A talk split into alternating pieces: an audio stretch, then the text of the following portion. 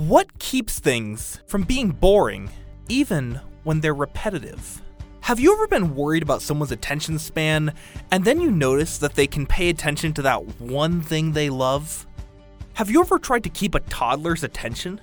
I know, it's not easy. My two year old nephew just got a trampoline for his birthday and he focused on nothing but that for about five minutes. But put a toddler, or pretty much anyone else for that matter, in front of a movie and they'll pay attention for two hours. You see, keeping someone's attention isn't about how much time you spend, it's about how you use that time. Welcome to Song Appeal, where we dive into your favorite songs to answer the question why do we like the music we like?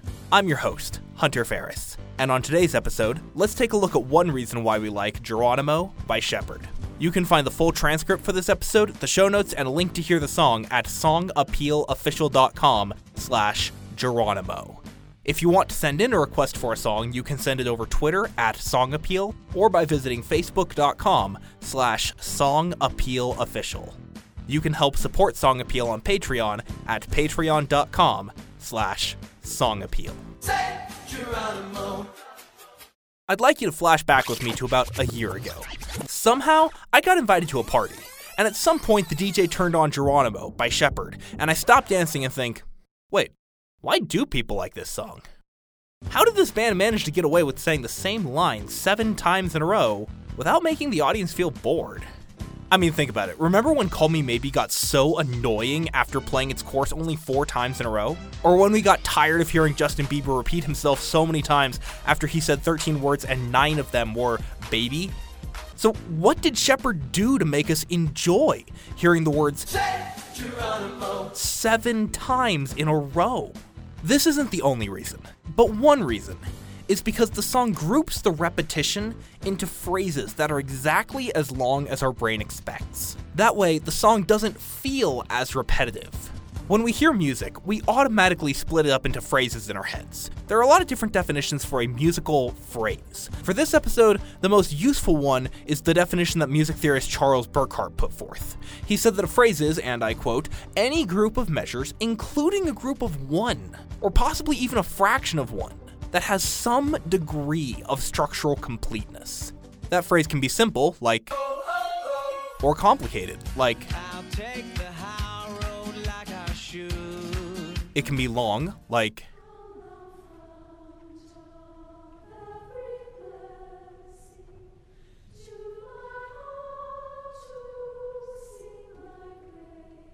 or something short, like, but we can still feel how long those phrases are, and we automatically start splitting up the song into phrases as soon as we start hearing it. Listen to the first verse of Geronimo, and notice how you can tell exactly when each phrase ends. Now it's coming back. We can steal it. If we bridge this gap, I can see you through the curtains of the waterfall. Your mind didn't process each individual note on its own. Your mind didn't treat each note as its own idea. You grouped the notes together into phrases, and your mind could automatically tell exactly when each phrase ended. And your brain isn't just splitting up music into phrases, you're instinctively splitting up music into four bar phrases, sections of music that last four bars or measures. If you've ever taken a music lesson, you might have heard that the first beat of each measure is a little louder than all the other beats. Four bar phrases take that idea to a larger scale. The first beat of the first bar is emphasized a little more than every other beat, including the first beat of the second, third, and fourth bar. Notice how the first beat is a little louder than all the other beats in this four bar phrase from Geronimo. One, two, three, four. One, two, three, four. One, two, three, four. One, two, three, four. And in this four bar phrase too. One, two, three, four. One, two, three, four. One, two, three, four.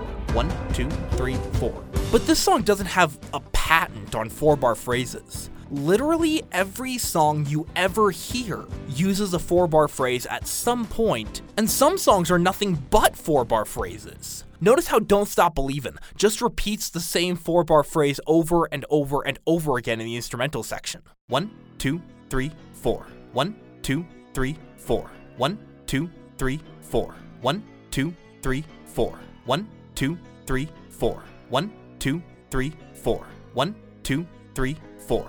One, two, three, four. Notice how the first beat is louder than every other beat in these four bars of I Want It That Way. One, two, three, four. One, two, three, four. One, two, three, four. One, two, three, four.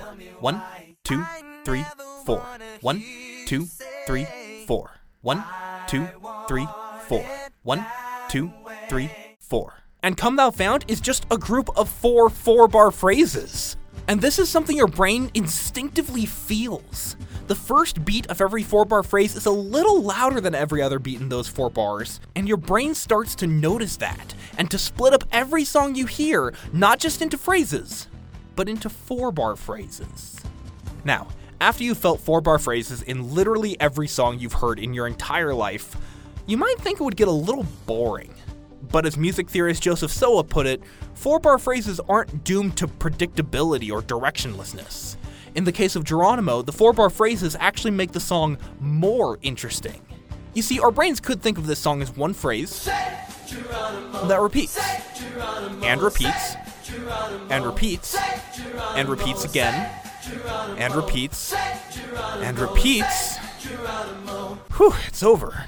Even I was getting a little annoyed with how repetitive that was. But that's not how our brains actually treat Geronimo. We're so used to four bar phrases that we start to expect it and start to assume this course isn't seven little phrases, but it's really a four bar phrase. Say Geronimo, say Geronimo, say Geronimo, say Geronimo, Followed by another four bar phrase. say Geronimo, say Geronimo, say Geronimo. Now, that's still repetitive, but it's not nearly as repetitive, and the four bar phrases themselves have a little bit of variation in them, so we can enjoy hearing each four bar phrase by itself. Think about it the more often you experience something, the more boring it gets. If I ate the same thing every day, I would probably start to hate it. But if I ate the same thing once a week, or once a month, or even once a year, it would start to be a treat. Similarly, even though we're getting these lines really often, about once every two seconds, our brains are experiencing this song as a group of four bars. So instead of feeling like we're getting the same phrase seven times, we feel like we're hearing this phrase only twice. And instead of feeling like we're hearing it every measure, we feel like we're only hearing this phrase every four measures. After all, as far as our subconscious minds are concerned, this phrase is four measures long. It can't happen more often than once every four measures. This song takes advantage of a musical version of something psychologists call Gestalt theory. It's the theory that our brains try to perceive things as one great whole instead of as groups of parts. When we see a group of building blocks in the shape of a house, it's a whole lot easier to think of it as one house than as 736 bricks.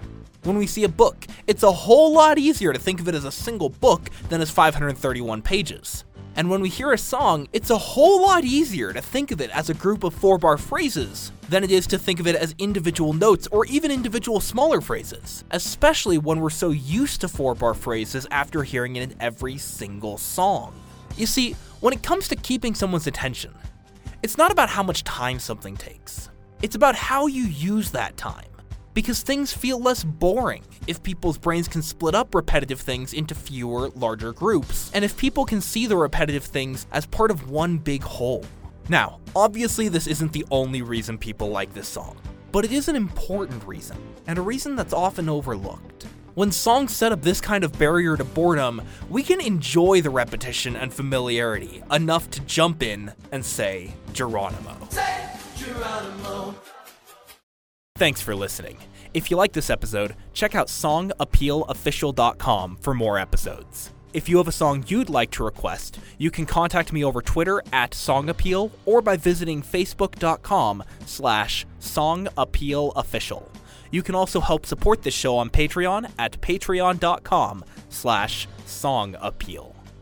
Again, thanks so much for listening. I'll talk with you soon.